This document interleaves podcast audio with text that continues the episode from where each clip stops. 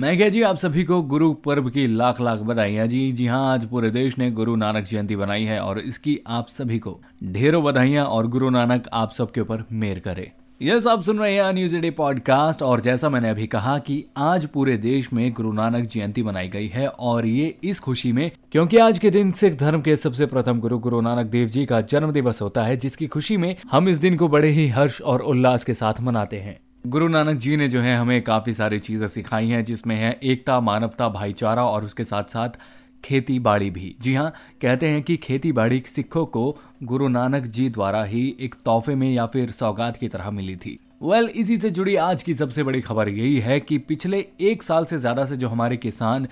सड़क पर बैठे हुए एक फार्म बिल के खिलाफ जो आंदोलन कर रहे थे, आज कहीं ना कहीं उस पर रोक लग जाएगा और हमारे किसान भाई शायद अपना अब ये जो आंदोलन है खत्म कर देंगे, क्योंकि आज हमारे देश के प्रधानमंत्री ने किसानों की मांगों को पूरी करने की अनाउंसमेंट कर दी है। यस, प्रधानमंत्री नरेंद्र मोदी जी आज टीवी पर आए और उन्होंने पहले तो गुरु पर्व की लोगों को बधाई दी और इसी के साथ किसान भाइयों को संबोधित करते हुए उन्होंने ये कहा कि जो उनकी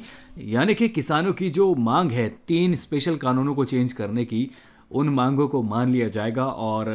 सरकार उसके ऊपर एक बार फिर से ध्यान देने को तैयार है। किसानों से बातचीत की जाएगी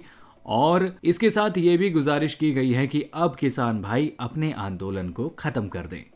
और मेरे हिसाब से आज के दिन इससे बड़ी कोई खुशखबरी नहीं हो सकती थी, और क्योंकि आज गुरु नानक जयंती भी है, साथ में एक बहुत ही बड़ा आंदोलन भी खत्म होने वाला है, तो आज हमें जो है डबल डबल खुशियां मिली हैं, तो यार सेलिब्रेट करना तो बनता ही है। तो जी, आज जश्न का दिन है, खुशियां मनाइए और बाकी अपने किसान भाइयों के लिए भी दुआ कीजिएगा। और यस, सुनते रहिएगा a news day podcast and yes, don't forget to like, share and subscribe to a news a day.